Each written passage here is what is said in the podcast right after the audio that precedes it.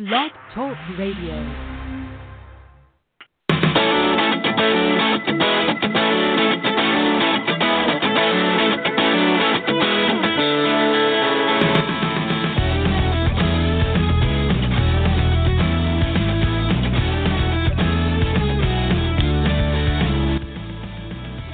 Hello and welcome to today's Outsports podcast. Uh, it is 22nd of June, um, second day of summer, I think. But uh, first or second day of summer, I always get confused. But the longest day of the year was uh, was last night, and uh, we're going to have on. Are there? I get confused if you can you hear me? It, my I, I was trying to dial in, and there was no dial tone, and I kind of pulled on the phone, and the cord came out of the the wall, except the cord didn't come out of the wall. The cord, cord had been severed, and my best guess is that our new little cat decided to uh chew the phone cord. So I had to race upstairs and get on a different phone, and here I am. Oh, those, those cats. I, I, hope have one who. Hasn't chewed any cords yet, but You know. Well, uh, we got a lot to talk about today. We have uh, we're going to have a guest on in five minutes who's a former high school football player, just turned 19, wrote a great story about being a gay football player in Texas, and we're going to talk a lot about this amazing story we had this week that Sid wrote on Ryan O'Callahan, who was uh, a lineman for six years with the Patriots and Chiefs. It was his coming out story.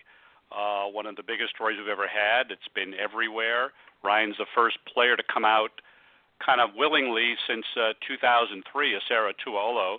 We got a lineman for the 49ers who came out because he was arrested and was all some issues, and that's how he was kind of outed. But uh, Ryan came forward. So Sid, uh, before our our guest gets on, and we'll talk more about this in the next half hour.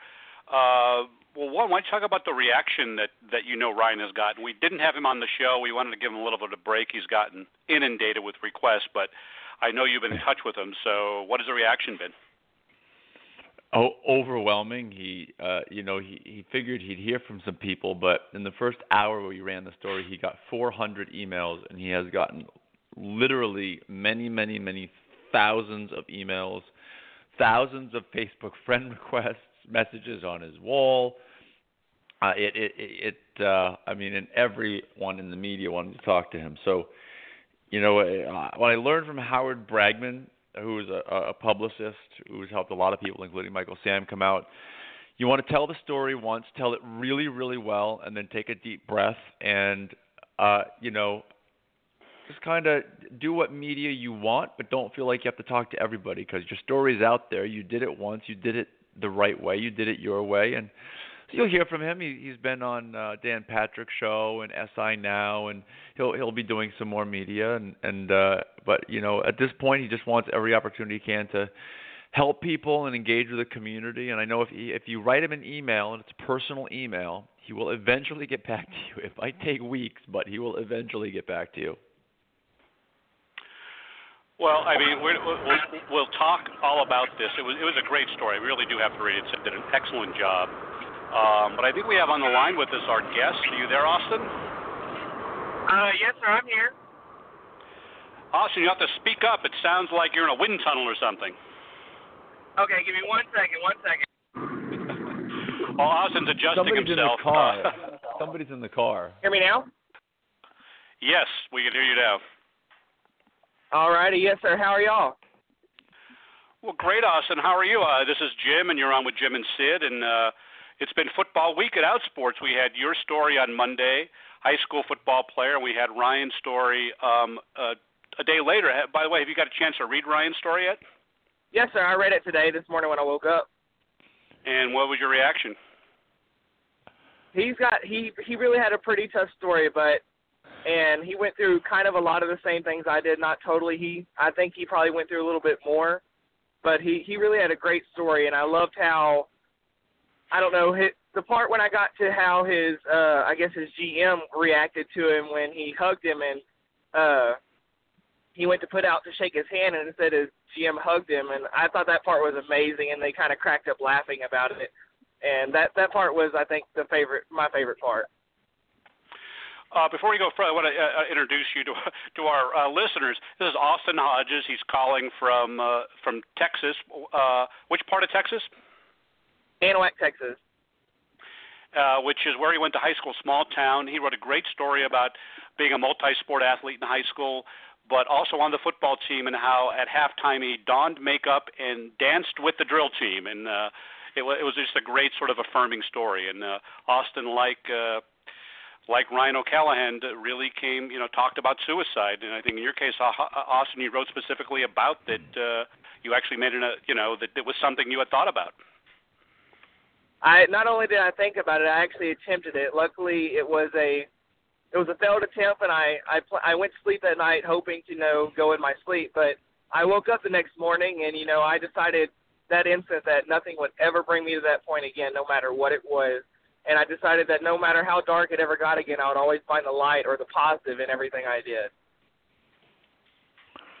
Austin, I've been talking a lot about you today and yesterday because there's a question that I keep getting from people in the media about whether Ryan O'Callahan, as a gay man, would be accepted in the locker room of an NFL team today. And I keep pointing to your story, saying that if this high school football player in Texas can be accepted by his teammates, I gotta believe that men who are making millions of dollars and are professional and college educated could accept a gay teammate in the NFL. Is just just to clarify, you were accepted in your by your your football team as being gay, right? Yes, I I went into that locker room every day, and nobody ever gave me a second look. Um, I was just like every other kid in there with the same goal to win at whatever sport we were playing. That's in sports. It's, that's the main goal. You just to get out there and have fun with your with your teammates and your friends, and to do the best that you can at whatever sport you're doing. Um, I think with Ryan O'Callahan that I believe that was probably the same thing. He may have thought that you know, like he said in his story, how he never would take showers with his teammates. Um, but with me, I mean, I took a few showers with mine. I mean, nobody ever gave me a second look. I just kept to my own, and you know, I gave them the respect that they deserved, and in that instant, they gave me the respect that I deserved as well. And in your case, um, you had had difficult acceptance from your family. So, so your your your sports became your family, and you said there were some coaches that that basically kind of saved you from uh, stopping sports, right? Yes, sir. Uh, in my uh, my in my seventh grade year of middle school, I actually had one coach that approached one of his superiors and told them that he didn't think that I should be allowed with the other boys in the locker room and that I shouldn't be allowed in men's athletics. And uh, one of the other coaches I found out uh, that found out I didn't know any of this was going on at the time pulled me aside and talked to me about it. And he actually surprisingly became my first ally. Uh, his name was Jason Bourne. He actually messaged me a few days ago saying why, asking me why I didn't use his name, and that I told him that I didn't want to, you know, have his job on the line or anything like that. And you know, he was actually kind of upset that I didn't put his name in my story. Uh, but yeah, he he pulled me aside and told me that he supported me and that he would do everything in his power to make sure that I got to stay in athletics and continue playing sports. Of course, it never came down to that, but you know, just just by him saying that, it really it changed my aspect on the male figure itself because before that I didn't really trust male figures, and because you know it's I don't know kind of the way I was treated by them, but after that it's like I became to trust them more and more because of the respect that he gave me that day uh, I became probably one of his loyalist athletes after that because you know just how cool he was. The rest of my coaches were awesome all through high school. My my uh, my girl coach for my cross country team, she I had a girl coach. Um, she was awesome. She became a total like uh, maternal figure for me. Uh, she always supported me. So did the teammates. They became like family. When I'd get stressed out, I'd go run, and that was like my off time. And so I got the cross country my track coach, he uh he was always so tough on me, but he he was tough for a reason. And uh he really he gave me the leadership skills that I need and to be surprising, I know I didn't put it in my story, but after everything went down with my family and all, uh, my mom, after a few years, she she's now come to fully accept me and how I am. My dad, he's still coming around, uh, and it's going to take him a while, and I totally understand, and I'm willing to give him that time. But my mom through high school, she was also uh, one of my discus coaches for track and field. It's kind of surprising because normally your dad is the one that coaches you in sports if you're a boy, but for me, I had a mom that coached me in track and field along with my school coach too. So they were they were both really good teammates and coaching me. And but yeah, that my track coach was really a father figure for me. Well, Austin, I, you know, the, people find it impossible to believe that that somebody in Texas who's gay, a teenager could be could be widely accepted and supported and and they find it even more difficult to believe that any of this could possibly be true in football. Of course, Jim and I know talking to so many athletes that this is the this is the uh, this is kind of the rule now and, and, and rejection is the exception to the rule. Can you think of any times when any of your teammates or coaches uh, rejected you or made you feel uncomfortable for being gay? Was there a single time?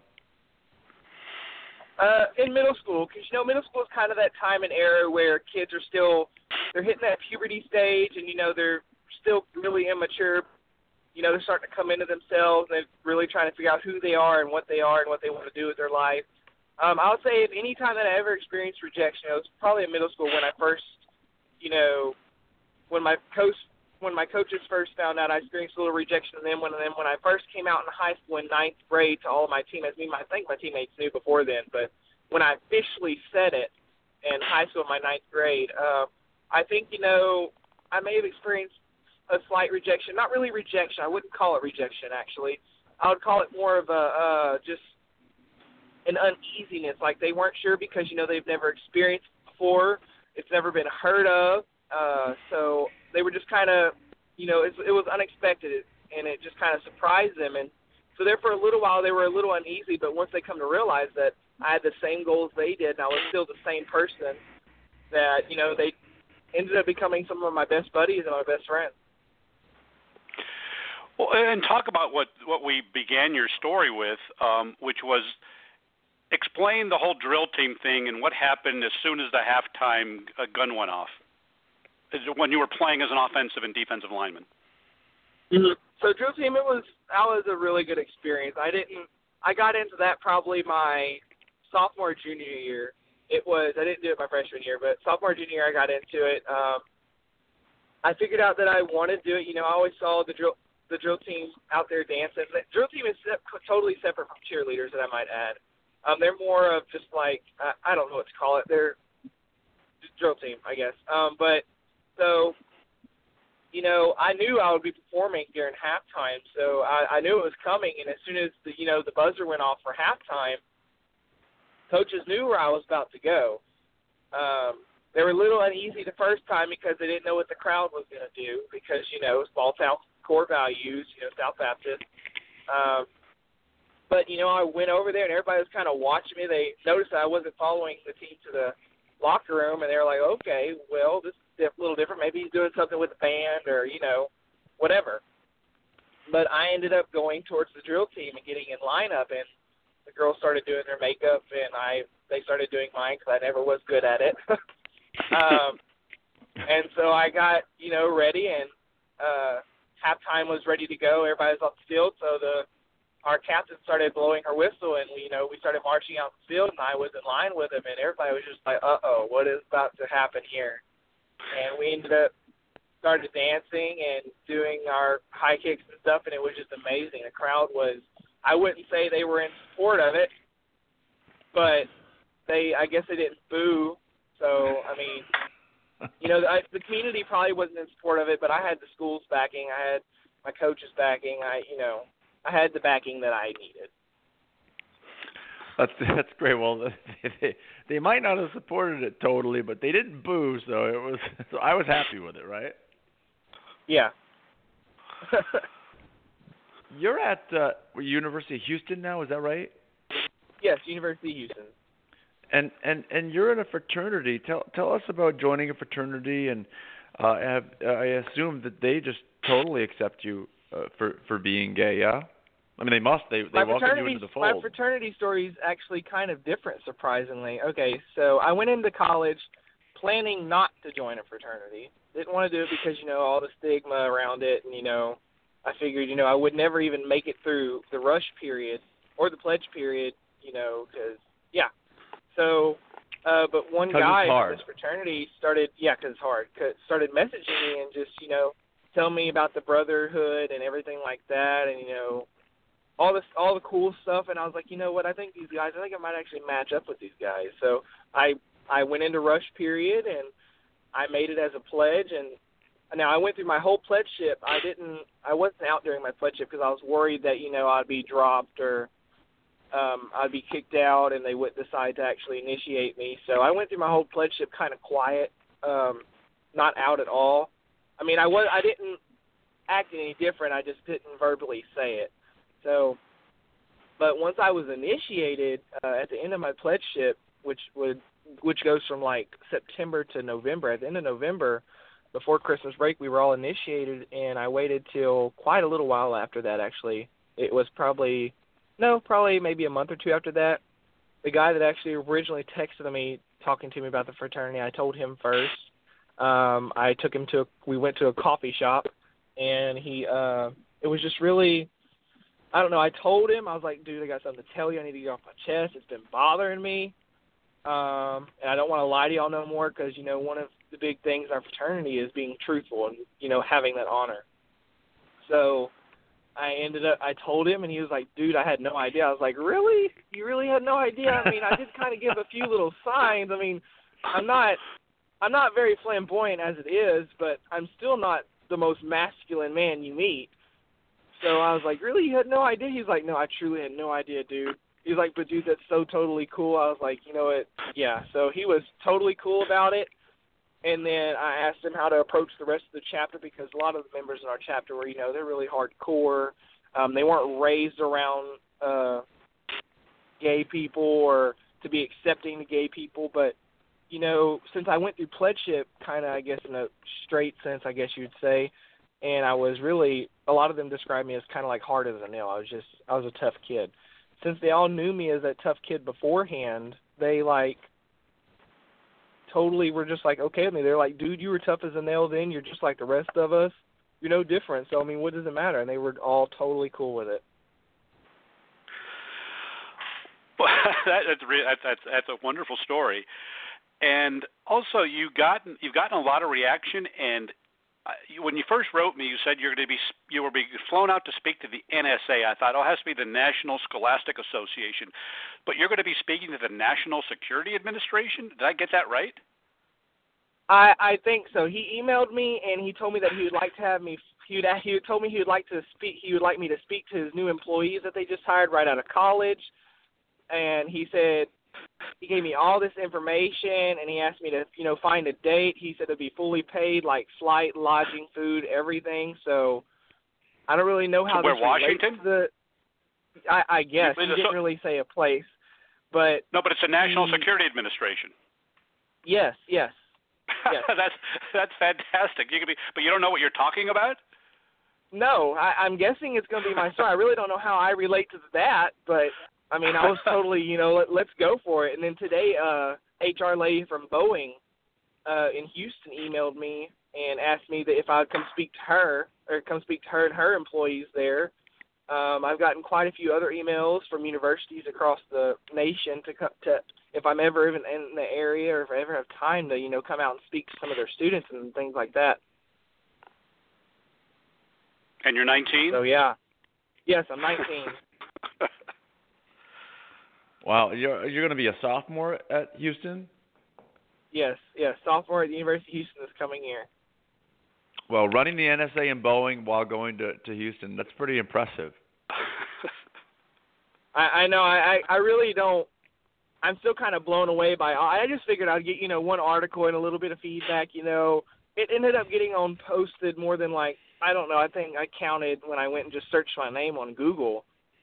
I was never able to be found on Google, but now I'm like everywhere, and I just I didn't expect all of the all the feedback that I've gotten. I've gotten so many emails from both younger generations and older generations, surprisingly, telling me that they you know they wish I had the that they had the spunk that I did when they were way younger, and some of them telling me about their suicide attempts and you know they didn't attempt it, but my story still helped and things like that. I've gotten so much feedback. It's just it's amazing.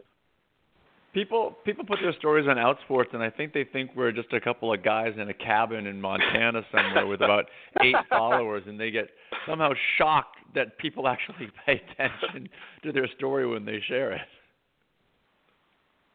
It was it was amazing. It was amazing. Remember to drop our name when Outsports when you speak to these groups. oh, I know.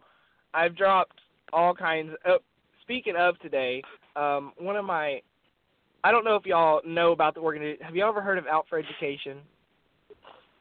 No. I doubt y'all no. have because you're you're not from Texas. Okay. Well, in high school, it was really funny. Just kind of off topic here, I guess.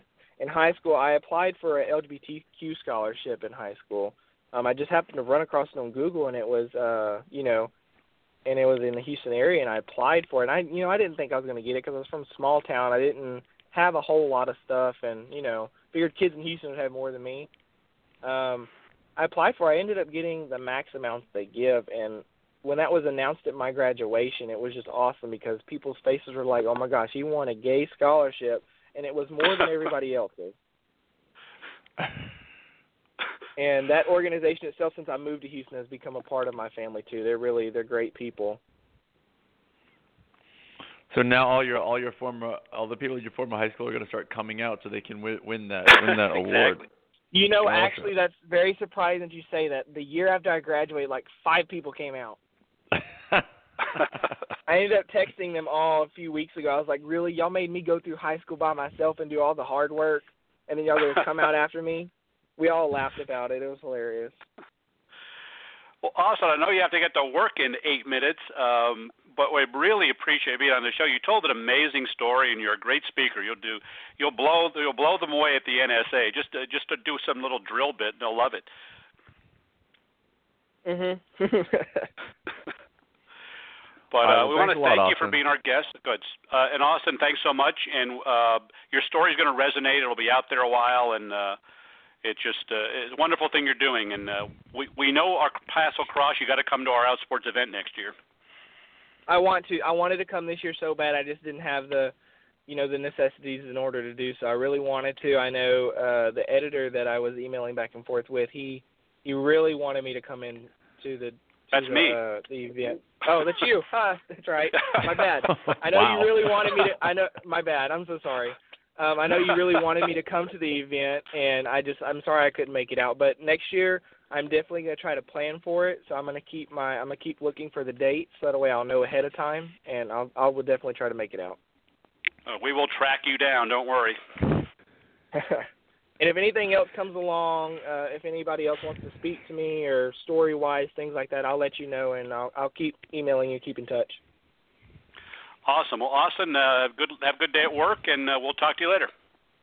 All right, thank you, sir. Bye bye. All right. All right. Bye bye. Right. Our legion of editors, the the 20 editors we have that contacted us, either you or me. That's funny. I- i- if I get disconnected, my cat is now attacking the phone cord again and won't let go. So just FYI, if you lose me, I'm gone. Well, Austin just had a great story. He's really articulate, um, and and so I think uh, he, you can tell he's gonna he's gonna do well in life. He just, I mean, Boeing and the NSA, we haven't gotten invited to speak to them yet. What's their problem? we we don't have stories like his. yeah, that is true. Um, so let's go back then to the Ryan O'Callahan story, and um, one of the things Austin talked about was was the power of his coaches and stuff. And in uh, Ryan's case, it was uh, people with the Chiefs, trainer, and Scott Pioli, and those people really just saved his life, right? Especially the one trainer. Yeah, well, yeah, yeah. Ryan, when somebody asked me if Ryan hadn't been addicted to to drugs, would he would would he be alive today? And uh, and, and it's something that he, that I think Dan Patrick asked him as well. David Price was the trainer, the head trainer for the Kansas City Chiefs. Spent a lot of time with Ryan because Ryan Ryan had a lot of injuries in his career, and so he was always in the training room. And David got to know Ryan, and when he noticed that last season with Kansas City that Ryan's uh, Ryan's behavior was becoming uh, strangely erratic, he, he he knew what it was. He'd seen it before, and so sent him to a, a, a therapist, Susan Wilson, who was working with the Chiefs, who over months uh, fig- found out that Ryan was gay and convinced him that he didn't have to kill himself. and then you know so, some the support from a couple family members and Scott Pioli kind of sealed the deal. So, yeah, the the the, the those three people the Chiefs staff saved his life. I there's I I I, I I'm pretty confident in that. I think I think Ryan would. I mean, certainly there's a good chance he'd be dead right now if he hadn't been with the Chiefs and David Price hadn't seen something and Susan Wilson hadn't been the right person and and Scott Pioli wasn't absolutely pitch perfect when he came out to him. So I know, you know, I'm going back and forth on Twitter with somebody who called these people heroes. And of course somebody has to come on saying, "No, only only heroes are military veterans." Um, no, there are heroes show up every every day of our lives and some of different people save lives in different ways. And i think those three people uh, are heroes. And i think ryan is a hero. Being able to he didn't have to do this. He could have just lived life and gone about his his his his life. But he decided he wanted to help somebody. And i know from the thousands of emails he's gotten he already has. Well, and I do think I think sometimes the word hero is thrown away, thrown away just randomly. But in this case, if if the trainer had not been paying attention, if he had simply been distracted or, or didn't care, this probably, you know, we don't know if Ryan would be around with us right now. And it takes people at critical points in your life to make to make that kind of a difference. And, and they basically saved a life. That to me is very heroic, but also shows the power that these that these people have in these organizations. Um, and also for Ryan, that you you had said, I think I don't know if you wrote it or you said it that you know he's already heard from one. Uh, one father who had basically disowned his gay son, and after reading Ryan's story, he now wants to reconnect with him. That's really that's that in and of itself is powerful. Yeah, uh, I, the, again, he's gotten thousands of these, and and you know, unfortunately, I wasn't able to get a hold of David Price before I wrote the article, but he called me yesterday randomly. His wife was tweeting at me, and so we chatted, and so I kind of wrote a story with his thoughts and and I hope you go to outsports.com and take a look at that because David, you know, he's he he was the first person to catch this. That was something was something was wrong with Ryan, and uh, and, and it was interesting because David said that you know we had trainers, we uh, were just misunderstood by people. If if he said if if if I have to come to a meeting it's bad news. And he had nicknames like Doctor Doom and the Grim Reaper because if he's showing up at a meeting, it means somebody's injured, somebody's going to get put on IR, uh, and it, it, it, it's not a good thing. And he said just to he said to be able to be a part of such a positive story with a positive, well, I mean, a, a, a rough story with a positive ending. He said, I literally made his entire year. And it also seems like Ryan's going to be paying it forward. I mean, he. I just sense you may know more that he, I, he's going to be someone who's going to be speaking to youth groups and high schools. I mean, his story is so powerful that and what's most powerful about it is this idea, and we've run into this more and is that he said uh, he had not heard any gay slurs in six years in the NFL. Correct? Yeah, that's gay slurs. Yeah, that that that's right. He he he heard some off-color language, but nothing that was really hateful or or or, or came to the point of a slur. So, and we've heard this before. That, that again, it was all internal with him. It was the internal battle. It was the whatever internalized homophobia you have from growing up in the society. Because outwardly, no one ever suspected or gave him crap about it. And so we we see this all the time, and we saw it at our Denver uh, event where people would talk about the first step for me was to accept myself. And I think Ryan was that in spades because he I mean, he had a whole plan of how he was going to end his life. I mean that was the that was the amazing thing about that story to me. Yeah, it, but this again, we hear this over and over and over again. People just beating themselves up, and and, and it's it's it's from that's how we're raised. It's what we see on TV. We're we're told by our parents that we're gonna, if you're a man, you're gonna marry a woman and have two kids. So you know, it's it's it's it's not just not the the homophobia is not something sports created. Exactly. It just exacerbates it because of the perceptions that, oh my God, it's not possible. We see in cases like Austin, at a tiny town in Texas, in a tiny high school, he was totally embraced by everybody to the point where he can dress in makeup and dance with the drill team. And I know that's not possible everywhere, but it was possible at this one school in South Texas. So it's a lot more re- you can realize than than than uh, we think. But I'm sorry to have to end it now. We could talk about this for a longer time. And uh, Ryan will probably have a Ryan with a guest sometime, maybe in the football season when things have calmed down. But uh, we're both gone for the 4th of July, and we'll talk to you in two weeks.